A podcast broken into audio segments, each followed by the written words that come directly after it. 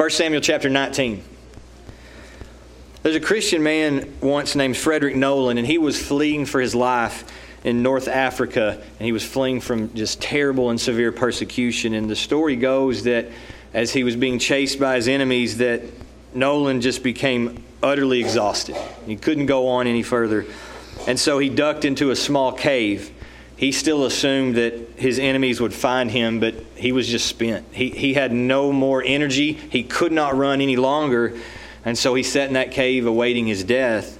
But from inside the cave, he noticed that a spider began to weave an intricate web at the mouth of the cave.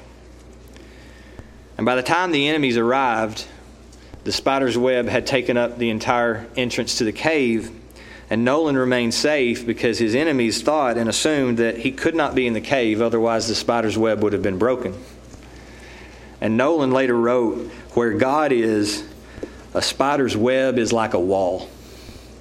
And where God is not, a wall is like a spider's web. Last chapter in 1 Samuel, in chapter 18, we saw Saul's unrestrained envy of David just produce these murderous intentions. And yet, so far, God has delivered David. And we'll see that again this morning. We'll see that Saul's intentions and, and his sins, they escalate but God continues to deliver David from Saul. So look at verse 1. We'll see the author doesn't waste any time by reminding us of Saul and his intent. Uh, 1 Samuel 19, verse 1. And Saul spake to Jonathan his son and to all his servants that they should kill David. And we'll stop there for a minute and talk about this because if you remember last chapter, how things unfolded, first, when Saul became envious and hateful towards David, he tried to end David's life personally. Twice he threw a spear at David in the royal courtroom there in his house. Uh, twice he missed. But it's very possible that only Saul and David were present when that happened. Saul had been seized by that evil spirit. Perhaps everybody had left the room so that he could just, he and David could be in there and David could play and soothe him. And we know that Saul was just overwhelmed with his hatred and he tried to kill David. So I don't think anyone else knew of Saul's intent right then even if they did, I'm sure Saul blamed it on his mental state at that time and said, I really didn't mean harm to David. I just that evil spirit got the best of me, and it's okay. I love David. You know that. Those personal attempts didn't work, and so Saul then secretly plotted to have David killed. He pushed David to, to prove his bravery in battle, hoping that the Philistines would, would get him. He tried to use his daughter's hand in marriage as kind of a carrot in front of the horse. He even used uh, David's loyalty to God against him, saying, You need to go forth and fight the Lord's battles. It's pretty low when you use somebody's faithfulness and loyalty to God to try and harm them. But that's what Saul did. Later, we know he failed again when he used uh, Michal, his youngest daughter, and he thought, I will, I'll, I'll set them up. Michal and David can be married, and Michal can be a snare to David, both with pushing him to fight the Philistines, but also because Michal was an idol worshiper. And perhaps she could turn David's heart from God and kind of ensnare him that way and, and trap him that way. But we know that failed too. And so personal attempts have failed, secret plots have failed, and so now he just quits pretending. Saul calls Jonathan his oldest son, he calls his servants, he drops all pretenses, and he says, We need to kill David. This is no longer an internal evil within Saul. It's no longer a private sin, if we can say it that way. It has worked its way out. That's what sin will do in your life if you do not confess it and repent of it. It will grow, it will escalate, it will come out. If you have some secret, personal, internal sin, some pet sin in your life that you think you can control, some sin that you think you can keep locked away, you're sadly mistaken. Sin is like a plant. It will grow if you water it, even if you water it in secret. It will grow. Your sin will find you out. The scriptures say. Sin must be plucked up by the roots. That's not what happened in Saul's life. His internal hatred and envy of David, these private things that he had against David, have now grown into shameful, public, and, and really just ridiculous levels. And I say ridiculous because the thought of killing David is absolutely ridiculous. Who is David in Israel at this time? He is your best soldier. He's your best leader. He's the man who killed Goliath. He's the best musician, the only one who can help Saul when the evil spirit torments him. And you want to kill that man. That's absurd. But sin will lead you to make terrible decisions. It will. We see that in Saul's life. And so at this point now, he doesn't care who knows it. He calls Jonathan and his men together and says, Boys, we've got to kill David. But Jonathan, in verse 2 through 5, Jonathan, who's Saul's oldest son, he stands up on David's behalf. Look at verse 2 through 5. But Jonathan, Saul's son, delighted much in David. Jonathan told David, saying, Saul, my father, seeketh to kill thee. Now therefore I pray thee, take heed to thyself until the morning, or hide yourself, watch yourself and abide in a secret place and hide thyself. And I will go out and stand beside my father in the field where thou art, and I will commune with my father of thee, or about thee. And what I see, that I will tell thee. And Jonathan spake good of David unto Saul his father. He said unto him, Let not the king sin against his servant, against David, because he hath not sinned against thee, and because his works have been to theeward very good. For he did put his life in his hand and slew the Philistine, and the Lord wrought a great salvation for all Israel. Thou sawest it and didst rejoice. Wherefore, thou, uh, wherefore then wilt thou sin, uh, sin against innocent blood to slay David without a cause? You know, really, in Saul's plotting and planning, Jonathan has the most to gain from David being killed because Jonathan is Saul's oldest son, and so he's next in line to be king. And yet, Jonathan doesn't care at all about that. He's not arrogant. He's not power hungry. He is humble and he sees God's hand at work in David's life. He understands it's God's will for David to be the next king and not himself. And we see in Jonathan just someone who is completely opposite of his father. Saul hates David and wants to kill him so that he can Uh, remain in control. Jonathan wants David to be in control because God wants David to be in control. Jonathan is humble and loves David. We know that he and David had that extremely close friendship. We saw that in a chapter or so ago. They made a covenant together. They loved each other so much. And so when you're Jonathan and you hear your dad say, We need to kill David, how are you feeling? I think you're heartbroken, you're, you're confused, you're scared, all of those emotions, you're worried about David. And so Jonathan warns David. He says, My dad wants to kill you. You need to hide until I can find out some more information. And I'll tell you everything I find out. And that's what, uh, that's what happens. Jonathan steps up for David. And what's really interesting to me about that is do you remember that one time people had to step up and save Jonathan's life from Saul? Several chapters ago, when they were fighting against the Philistines, Saul made that rash and ridiculous vow that no soldier should eat until, until we finish the battle. Well, Jonathan didn't hear that. And as they're walking around, he picks up some honey and eats a little honey and keeps fighting.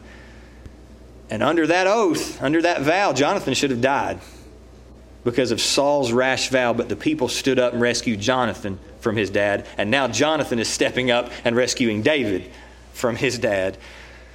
Saul just leaves a, a, wake of destruction behind him with his bad decisions and his sinfulness and his, his unwillingness to repent.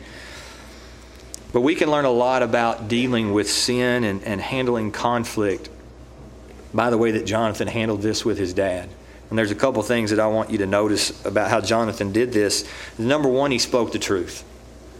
And that seems very simple and very elementary, but he told the truth. He told the truth about David. He's a hero. He's loyal to you. He's only been good to you. He's the one that killed Goliath, and you saw it and you rejoiced, Dad.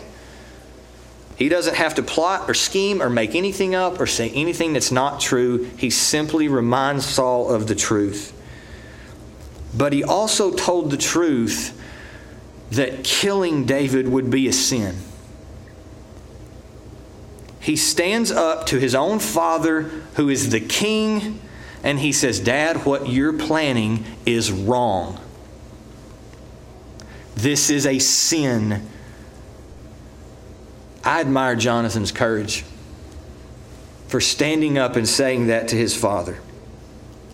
When dealing with sin, when dealing with sinners, when dealing with conflict, always be truthful. And truth comes from the Word of God, not from man, not from culture, not from society. If God's Word condemns something as wicked, then it's wicked. It doesn't matter what society thinks about it. And if we refuse to say that sin is wrong, then we're not being truthful. But there is a godly spirit that we can have when we oppose sin. Calling sin sin and saying that it's wicked doesn't mean that, that you're raving and foaming at the mouth and throwing things. Jonathan doesn't do that here. And that's the second thing that I want to point out is that I, I see in Jonathan here a calm, humble, and meek spirit. He remained calm when he spoke to his father. There are no cutting words here. There are no harsh words. There are no, uh, you know, put downs or cut downs or whatever you want to call it. Jonathan doesn't lose his temper. This doesn't escalate into a shouting match. He exhibits meekness, which means he doesn't get trampled on. He does stand up for the truth, but he does it in a very humble way. He does it in a way that that's not overbearing or pompous. He speaks the truth in love, humbly, and, and lets God handle the rest. There's a proverb, it's one of my favorite proverbs, and you probably heard it. Proverbs 15:1 says, A soft answer turns away wrath, but a harsh word stirs up anger. I think Jonathan is the epitome of that proverb here. He goes to his father with a soft answer. It's truth. And it does a lot of good. And notice verse 6 and 7 God used Jonathan, Saul's oldest son, to deliver David and spare his life. Verse 6 and 7 And Saul hearkened unto the voice of Jonathan. Do you think it would have been that easy to listen to Jonathan if he came in yelling and screaming and throwing things? And no. He just came to his dad calmly, humbly, and told him the truth the middle of verse 6 there. And Saul sware, As the Lord liveth, he shall not be slain. And Jonathan called David, and Jonathan showed him all those things. And Jonathan brought David to Saul, and he was in his presence as in times past. Saul makes another oath here. He swears again, As the Lord lives, he will not be slain. And in a strange way, that promise is actually fulfilled. But not because of Saul Saul will not kill David. It does not happen. But it's not because he doesn't try again. He makes this promise, and again, in a, in a strange way, it's fulfilled. But it's not because of Saul's repentance, it's because of God's protection, because of God's deliverance. The evil intent that Saul had may have subsided a little bit with Jonathan's words, but it's not gone. It's not eradicated. It'll grow again, we'll see in just a verse or so he's going to be right back at it, hating David and trying to kill him again. But for a time, David seems to be back in Saul's good graces. He's back in the court, performing his duties, maybe playing music and leading the army. And you look at verse 8, that's what happens. Verse 8, and there was war again. And David went out and fought with the Philistines and slew them with a great slaughter, and they fled from him. Uh oh. Every other time David's been successful in battle, what's happened with Saul?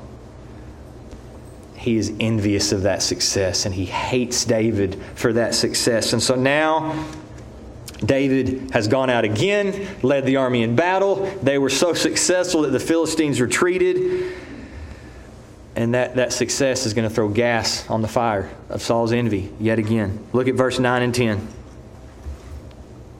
And the evil spirit from the Lord was upon Saul as he sat in his house with his javelin or his spear in his hand.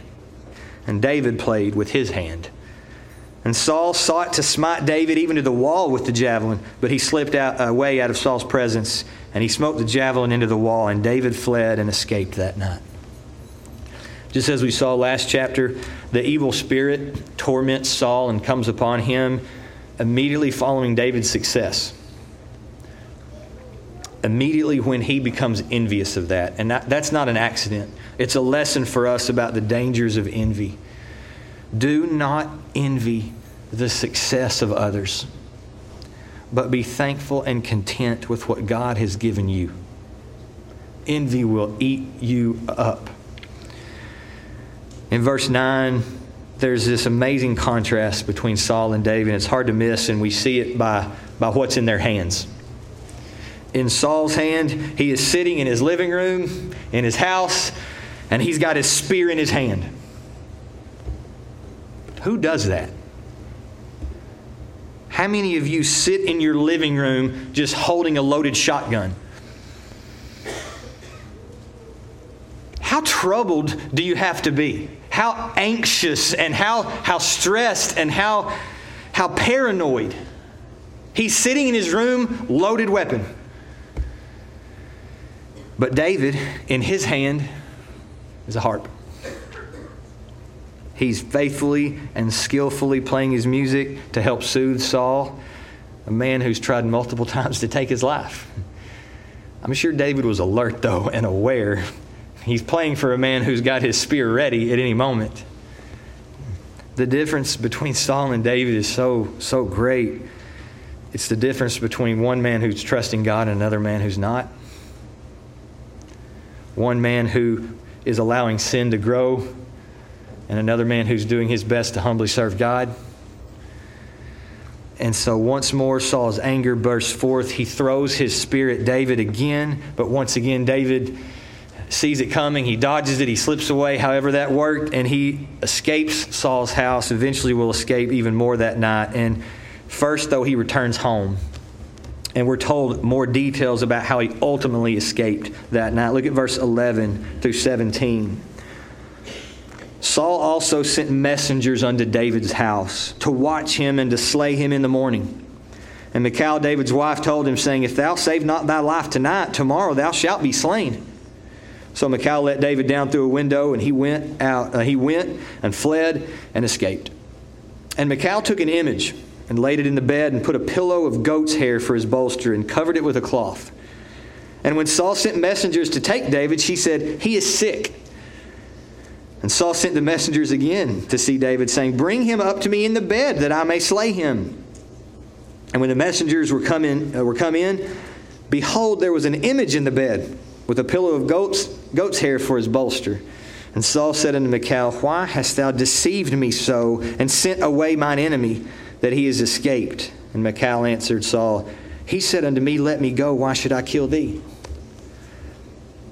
This time after Saul's spear missed, he's even more determined than ever. He's not going to let it go. And so he sends men to David's house that night to lie in wait, to ambush him, to kill him in the morning. But Michal, David's wife, who is Saul's youngest daughter, she's aware of this. Uh, she warns David. She says, David, you need to sneak out and go tonight, or tomorrow they'll, they'll get you. You'll be dead in the morning if you don't get out tonight. And so, through some unguarded and unwatched window, David is able to, to slip out unnoticed, but he still needs some time, right? And so Michal comes up with this, this ruse to, to buy David some time to delay Saul's men from maybe chasing after him. And so she took some things on hand and made it look like David was lying under some covers, even though it wasn't him. Have you ever done that? You ever taken pillows or something and you know you tried to arrange them under the covers to trick somebody make it look like you're sleeping and maybe you scare them like you're playing hide and seek or something and so you want them to think that's you that's kind of what Michal does here uh, with uh, to Saul's men and how she deceives them what she uses though is very curious this word image that we see here uh, in verse 13 this image that she took refers to a household idol it was a false god. It was probably made of wood, and often these idols were very small, very small and portable. But Michal owned an idol that is so big that it could be mistaken for a man. That's a big idol. And again, we mentioned a couple weeks ago, this is probably something that was on Saul's mind when he thought that, hey, Michal can be a snare to David. Saul knew the kind of person Michal was. Saul knew that, that she was an idol worshiper. Perhaps she could be a spiritual snare to David, if nothing else. And so Michal takes her false god, covers it up with one of David's robes, uses some goat hair at the end to make it look like a man's head just barely sticking out from under the covers, you know. And it looked like a man was sick at his bedside. And it worked to perfection. She came when Saul's men came in and she said he's sick, and they turned around and left, which is one of the most hilarious things to me. If you're sent to kill a man, what does it matter if he's sick? I don't know if Saul had the brightest men in Israel working for him or not, but when they came back to Saul and they said, "Well, we sick, we couldn't get, we couldn't get him," he said, "Just bring him in the bed and bring him to me, and I'll do it myself." You can't get good help in Israel these days. And so the men go back to David's house, and we know they don't find David. And I love in verse 16 uh, the way the author uses the word behold, like it's a surprise. When the messengers were come in, behold, there was an image in the bed. It wasn't David in there after all, it was an image, which we knew that, but it, it was a surprise to them. One author says, returning to David's house, the men who entered did not find in the bed one who was about to die. Instead, they found one who had never lived. Just a piece of wood there. It was a false God who had no life whatsoever within it. Well, this wasn't what we thought was under the covers. And Saul is obviously furious with Michal. And Michal lied to Saul, probably fearing for her own life, what her dad might do to her for helping David. And she told Saul that David threatened my life. He told me he would kill me if I didn't help, which is not true. David didn't say that to her, but it is an accurate record of what she told Saul, probably because she was fearing for her own life. And at this point now, there's no telling how far David is away, there's no telling where he went.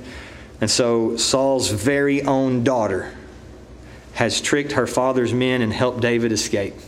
And not only that, but the irony here is that she used the very idol that Saul hoped would snare David to trick Saul's men to let David get away. Isn't that fascinating? And so Saul's plan completely backfired. Sin will backfire on you. It will. Do not ever think in your life that you can harness or control sin. It will lead you to places you don't want to go. It will create problems in your life you don't want to face. It will not work in your favor. Okay, you don't become sin's master. Sin becomes your master. So don't water it. Even in secret, don't water it. Don't play with it. Pluck it up by the roots with the Lord's help, and with the Lord's help, be a servant of righteousness. If you're David at this point, though, where do you go? If you go to Bethlehem, you go home, that's a little too obvious, and you're putting your whole father's house in danger. So, where do you find help? Look at verse 18. So David fled and escaped and came to Samuel. I love that. He came to Samuel. He came to Samuel to Ramah and told him all that Saul had done to him. And he and Samuel went and dwelt in Naioth. David turned to Samuel. He went to God's man. He went to God's prophet. He went to the man who spread God's word throughout Israel. He went to the man who anointed him as the next king. The man who had left Saul when God rejected Saul as king if there was anybody to turn to at that moment, it was Samuel. And since Samuel is God's prophet and God's man, David is ultimately and essentially turning to God. Always, always, always turn to God in times of need. Always. Turn to Him in prayer. Turn to Him in worship. Turn to Him through reading His Word and studying it. Turn to Him through, through His people and fellowship. That's what David did. He turned to God. Sometimes in life, God delivers us through trials in very unexpected ways. Maybe he uses a spider's web, like he did with Frederick Nolan. In the life of David, he used two members of Saul's very own family to deliver David from Saul. And you may have seen the Lord work like that in your life. Or maybe through unexpected ways, He's delivered you through things. And there's, there's two things that that teaches us. And first is always trust God, even when we don't understand. Even when times are tough, even when life is stacked against you, even during the toughest moments of your life, trust God. You may be able to look back one day and see how God delivered you in a way that you'd never imagined. David was able to do that in his life. In fact, David wrote a song about that night. I'm going to read it here in just a second. It's Psalm 59. You won't hear any mention in David's psalm about Michal's trickery. You won't hear any mention about escaping out a window. You won't hear any mention, definitely, of a household idol. All of those things were involved in David's escape, but it was the Lord who rescued him. David knew that, and his trust was in the Lord. It's Psalm 59. Listen to what David said about that night. I'm reading from the ESV. Psalm 59 to the choir master, according to Do Not Destroy, which is probably a tune a miktam of David when Saul sent men to watch his house in order to kill him. And here's what David said Deliver me from my enemies, oh my God. Protect me from those who rise up against me. Deliver me from those who work evil and save me from bloodthirsty men. For behold, they lie in wait for my life. Fierce men stir up strife against me for no transgression or sin of mine, O Lord. For no fault of mine they run and make ready. Awake, come to meet me, and see. You, Lord God of hosts, are God of Israel. Rouse yourself to punish all the nations. Spare none of those who treacherously plot evil. Each evening they come back, howling like dogs and prowling about the city. There they are, bellowing with their mouths, with swords in their lips, for who they think will hear us. But you, O Lord, laugh at them. You hold all the nations in derision. O my strength, I will watch for you, for you, O God, are my fortress. My God, in his steadfast love, will meet me. God will let me look in triumph on my enemies. Kill them not, lest my people forget. Make them totter by your power and bring them down, O Lord, our shield. For the sin of their mouths, the words of their lips, let them be trapped in their pride. For the cursing and lies that they utter, consume them in wrath. Consume them till they're no more, that they may know that God rules over Jacob to the ends of the earth. Each evening they come back howling like dogs and prowling about the city. They wander about for food and growl if they do not get their fill. But I will sing of your strength. I will sing aloud of your steadfast love in the morning. For you have been to me a fortress and a refuge in the day of my distress. O my strength, I will sing praises to you, for you, O God, are my fortress, the God who shows me steadfast love. That's the song that David wrote, perhaps on that very night as a prayer, perhaps looking back on how he felt that night and how God delivered him. Always trust the Lord and look to Him. And lastly, and it's related, do not allow the presence of trials in your life to shake your faith in God. Trials and troubles do not necessarily mean that you've done something wrong or that God is out to get you. Are there, are there consequences for sin? Sure. Does God discipline his children as a loving father? Sure. But every trial is not a consequence of sin and does not mean that God isn't pleased with you. During the time that Job lived on earth, the Bible says that he was the most righteous man that lived, and yet he suffered greatly. But it wasn't because of his sin.